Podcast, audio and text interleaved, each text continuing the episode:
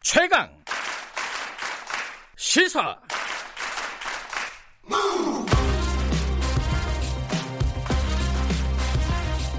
지금 여러분께서는 김경래 기자의 최강 시사를 듣고 계십니다.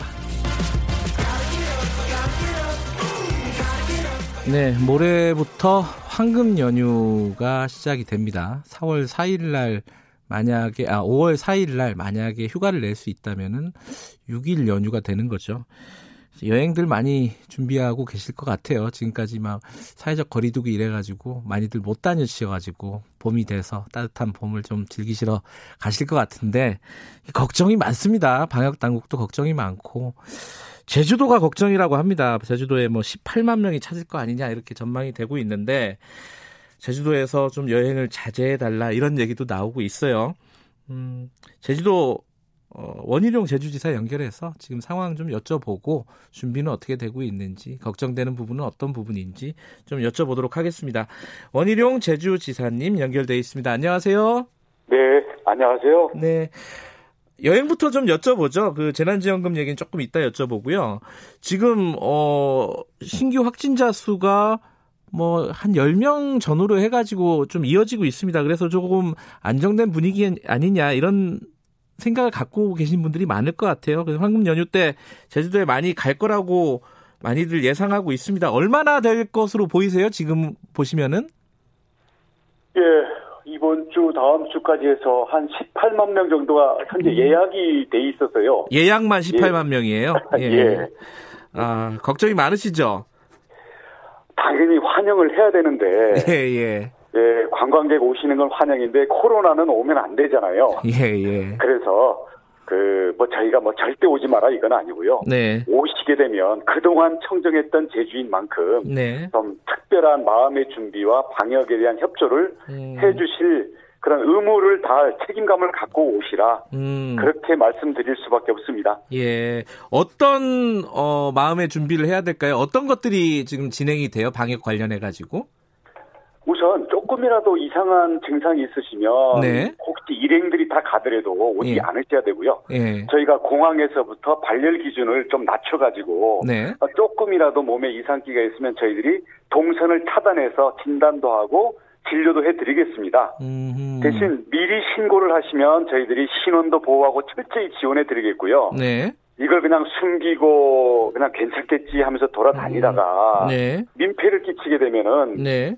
제주를 지키기 위해서 또 다른 일행들을 지키기 위해서 저희가 어쩔 수가 없거든요. 네. 발열 기준을 낮췄다 그러면은 몇 도 이상이면은 어떤 그 아. 제재 37.3도 부터는 저희들이 그 건강 상태도 좀 질문도 하고 네. 그렇게 하려고 합니다. 그러면 예컨대 저 37.3도가 넘는 사람들은 제주도에 못 들어가게 되는 건가요?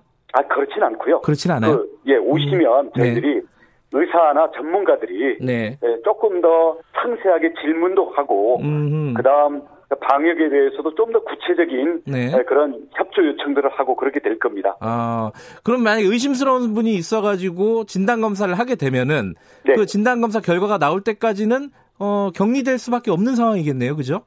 예, 저희들이 예. 시설도 다 준비를 하고 있거든요. 아, 예. 그래서 뭐 완벽하면 본인이 자가 격리를 하면서 저희가 연락을 해도 될 텐데 예. 네. 그게 뭐 일행들에 대한 그 걱정이라든지 염려가 되신다면 네. 저희들이 그 생활의 편의까지도 네. 저희들이 제공할 준비를 하고 있습니다. 음, 그럼 뭐 가장 중요한 거는 몸에 이상이 있으면은 제주도 여행은 좀 아니, 어디 여행도 마찬가지겠지만은 여행은 좀 자제하는 것이 먼저겠네요. 그죠? 예, 우선 자제하시고 네. 또 원래는 괜찮은 줄 알고 왔는데 제주도에서 네. 입도 과정이나 여행 중에 네. 조금이라도 이상하면 네. 바로 신고를 해주십사 하는 거예요.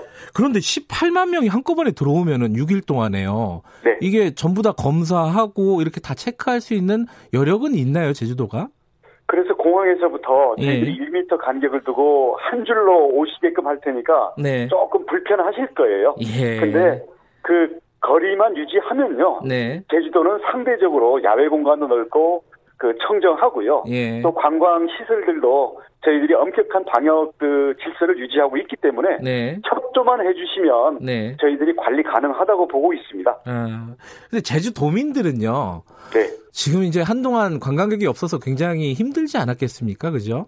그렇죠. 예, 그래서 이렇게 너무 엄격하게 통제를 하는 거에 대해서 좀 불만이 있을 수도 있겠어요.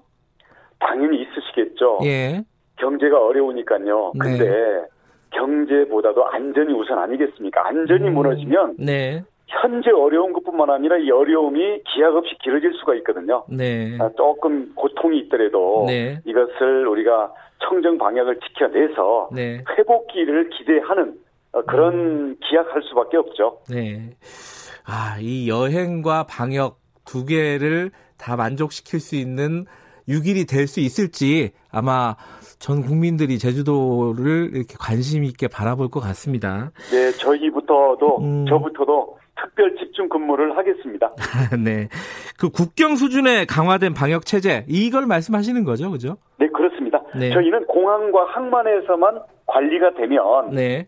국경처럼 네. 그 지역적으로 차단이 돼 있기 때문에 상대적으로 유리한 면도 있다고 생각합니다. 네. 제주도 예약하시거나 혹시 가실 계획이 있으신 분들은 요걸 염두에 두시고 어, 네. 어, 책임감, 의무감을 좀 갖고 들어가셨으면 좋겠다. 이런 생각이고요. 네. 그런데 지금 어 일전에 제주도를 그 모녀가 코로나 의심 증상이 있는 모녀가 여행을 했다가 문제가 된 적이 있었잖아요. 네, 네. 미국에서 유학 갔다 온 그 분이요. 예, 예. 그 그분에 대해서 제주도가 어 손해배상 소송을 진행한다는 뉴스를 봤습니다. 그게 지금 진행이 되고 있나요? 예, 저희들이 그 손해배상 소송을 제기해서 네. 어, 현재 절차가 진행 중입니다. 음 그러면요. 요번에도 마찬가지로 의심 증상이 본인 스스로 자각하고 있거나 있는 사람들 혹은 격리 대상자가 이렇게 제주도에 들어온다면은 그분들에 대해서도 어떤 이런 소송이나 책임을 물- 묻겠다 이렇게 볼 수 있겠나요? 그런 일이 없기를 바라겠고요. 네. 저희들이 본인이 노력을 한 거에 대해서는 네. 저희들이 가급적이면 이해도 하고 도와드려야 되는 입장이고요. 네. 지난번에는 경우가 너무 심했다라고 봐서 네. 이건 따끔한 경종을 울리지 않으면 안 되겠다라고 예. 어떻게 보면 일벌백계 차원이었거든요. 네. 그런 일이 없기를 바랍니다. 예. 근데 제주도에 가면요. 제주도에도 여러 가지 시설들이 있지 않습니까? 뭐 놀이 시설도 있을 것이고 뭐 전시 시설 이런 게 있... 그런 것들은 다 열려는 있나요? 예, 대부분 열려 있고요. 예. 대신 그 안에서부터 마스크라든지 세정제 그리고 음. 간격 유지하는 것. 음. 그래서 저희는 돌나르방 길이도 지금 다 2m 간격을 유지하고 있습니다. 그래요. 마스크 다 쓰고요. 아, 예. 어, 이 제주도 가시는 분들 즐기는 건 좋은데 약간의 불편함을 감수할 각오는 해야 된다. 이렇게 볼 수 있겠습니다. 그죠? 최소한의 타인에 대한 배려와 예의 아니겠습니까? 네. 시민 의식이라고 봅니다. 예. 자, 재난지원금 얘기도 해볼게요. 제주도도 지금 지급을 하고 있는 거죠? 예, 지난주 온라인 접수받고 이번 주 주민센터 창구 접수를 받고 있는데요. 예. 이미 한 4만 5천 세대에 150억 원 예. 이미 계좌에 다 입금을 했습니다. 어, 제주도는 얼마씩 줘요? 저희가 4인 가구 기준으로 예. 어, 50만 원요. 아, 여기는 어떤 어, 소득 소득이나 이런 거에 대한 구분이 있나요? 중, 중간 소득보다 적은 분들에게 드립니다. 아, 50 그러니까 어, 중위 소득 아, 바- 100%. 바로- 예, 거기에 50% 그러니까 전체적으로 보면은 하위 50%에게 주는 어, 지급하는 방식이군요. 그렇습니다. 예. 그러면 그게 어 선별하는 과정에서 좀 원활했네요. 이게 저번에 김경수 경남지사 얘기를 들어보니까 이 선별 과정이 그렇게 만만치가 않다 이런 얘기를 하더라고요. 제주도 상황은 어땠나요? 그래서 저희가 100% 완벽할 수는 없지만요. 네. 건강보험 납부 금액을 가지고 일률적으로 잘랐습니다. 네. 거기에다가 우리 공무원하고 공기업 근무자들은 양보 차원에서 제외를 했고요. 아, 그래요. 어. 도지사부터 받으면 안 되지 않겠어요? 그래서 예, 일단 이쪽은 제- 제외를 하는 걸로 해서 예. 근데 그러다 보니까 자영업자들이 2년 전 건강보험 기준을 가지고 보험료를 내고 있더라고요. 예. 지역보험 가입자가 예. 이 부분은 좀 사각지대가 있어서 예. 우리가 그러니까 2차, 3차 지원할 때는 어떻게 보완을 할까? 음. 왜냐하면 꼭 필요한 분한테 가급적이면 충분한 금액을 드려야 되기 때문에 네. 그나마 소득이 일정하게 유지되는 분들은 양보를 하도록 하고 음. 저희들이 이번에 지급 기준을 평가를 한 다음에 네. 다음번에는 필요한 분들에게 조금 더 정확히 갈 수 있도록 개선을 할 생각입니다. 예. 지금 중앙정부 차원에서 지급하는 재난지원금 같은 경우에는 여야가 지금 협상을 하고 있습니다. 근데 대체적인 합의는 이루어진 것 같아요. 전 국민에게 지급하고 고소득층은 자발적인 기부를 통해 어, 회수를 하겠다. 일정 부분. 이 방안에 대해서는 지사님은 어떻게 보십니까? 아, 그걸 뭐 근본적인 문제라기보다는 방법론의 차이라고 보고요. 예. 문제는 재원이 한정이 돼 있지 않습니까? 네. 그럼 이 한정된 재원을 가지고 꼭 필요한 사람에게 제대로 효과가 나도록 줘야 되기 때문에 네. 그런 점에서는 방법론에서 이견이 있을 수는 있는 거고요. 예. 저는 뭐 100% 주느냐 70% 주느냐 이거보다는 네. 우선 지금 생활 기반, 삶의 기반이 지금 흔들리고 있고 가족 관계 깨지고 친구들한테 돈 빌리다가 인심 잃고 지금 국민들이 네. 극단으로 몰리고 있기 때문에 네. 속도가 중요하다고 생각을 합니다. 음. 빨리 좀 지급을 하고요. 네. 대신 여유가 있는 분들은 기부를 하든지 저는 뭐 더 정확하다면 지급할 때부터 네. 줘놓고 기부해라 해서 기부 안 하면 나쁜 놈으로 보는 것보다는 네. 원래 이걸 정확히 선별하는 게 중요하다고 보는데 네. 만약에 그게 기준이 어렵다면 네. 뭐 지금 같은 방식도 뭐 가능하다고 생각합니다. 음, 속도가 중요하다. 방법론보다는 그렇습니다. 예. 근데 그, 어, 아까 이제 한정된 재원이라고 하셨는데, 재원 마련 중에요. 지금 네. 1조 원이 원래는, 어, 추가적인 재원 중에 1조 원이 원래는 지방비로, 어, 지자체 지방비로 충당할 계획이었는데, 그걸 국비로 지금 자유, 어, 미래통합당이 얘기를 해서 국비로 좀 전환을 하고 있어요. 이 부분은 어떻게 평가하세요?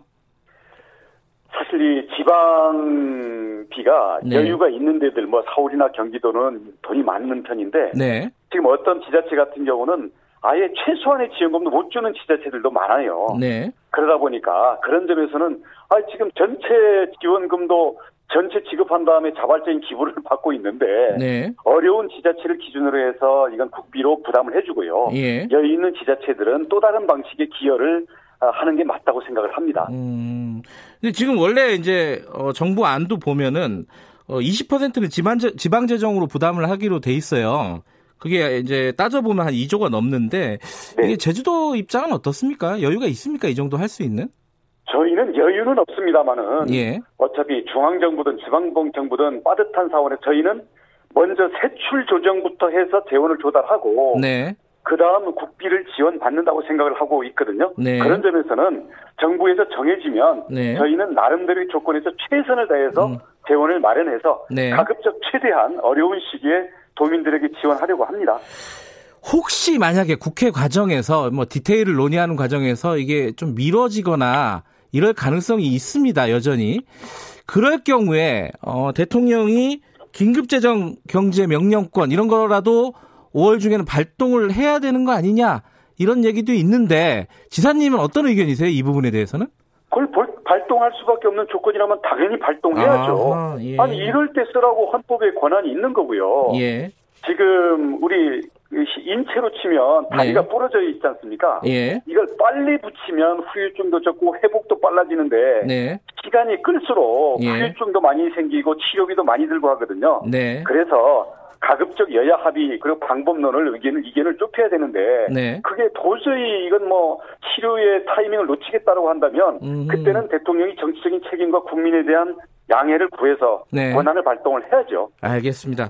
저희들이 사실은 원효영 지사님 어, 연결한 김에 정치 얘기도 이것저것 여쭤보려고 했는데 제 마음 속에는 시간이 거의 다 됐네요. 하나만 여쭤볼게요. 자, 지금 미래통합당이 위기에 빠졌습니다. 총선 이후에 어, 원효영 지사님이 구원 투수로 나서야 되는 거 아니냐 이런 목소리도 일부 있는 것 같아요. 이거 본인은 어떻게 생각하십니까 이 부분은? 예, 미래통합당이 예, 국민이 뭐가 어려운지 국민의 마음 속에 뭘 바라고 있는지에 대해서 네, 전혀 그 자각과 국민으로부터 멀어진 이유에 대해서 지금 처절한 자기 진단을 안 하고 있거든요. 네, 그러니까 그런 점에서는 뭐 구원투수 이전에 예, 처절한 진단과 앞으로의 해야 되는 방향에 대해서 저부터도 예. 정말 처절한 고민들을 함께 할 생각입니다. 예, 어, 그 말로 대, 대신하겠다 이런 말씀이신 것 같고요. 김종인 비대위 관련된 논란 오늘 뭐 전국위원회 열리고 이런다는데 여기에 대한 의견은 어떠세요? 당을 제대로 그 국민 눈높이에 맞게 바꿀 수 있는 분이라면 네, 저는 아, 정말 문제를 해결하는 분이 일을 맡으셔야 된다고 봅니다. 앞으로 지켜보겠습니다. 아, 일단 기본적으로 찬성하시는 입장이시라는 말씀이신가요? 예, 잘 해낸다는 조건 하에서요. 예. 요거 하나만 마지막으로 시간 없지만 40대 경제통 얘기 나왔는데 요건 어떻게 생각하십니까?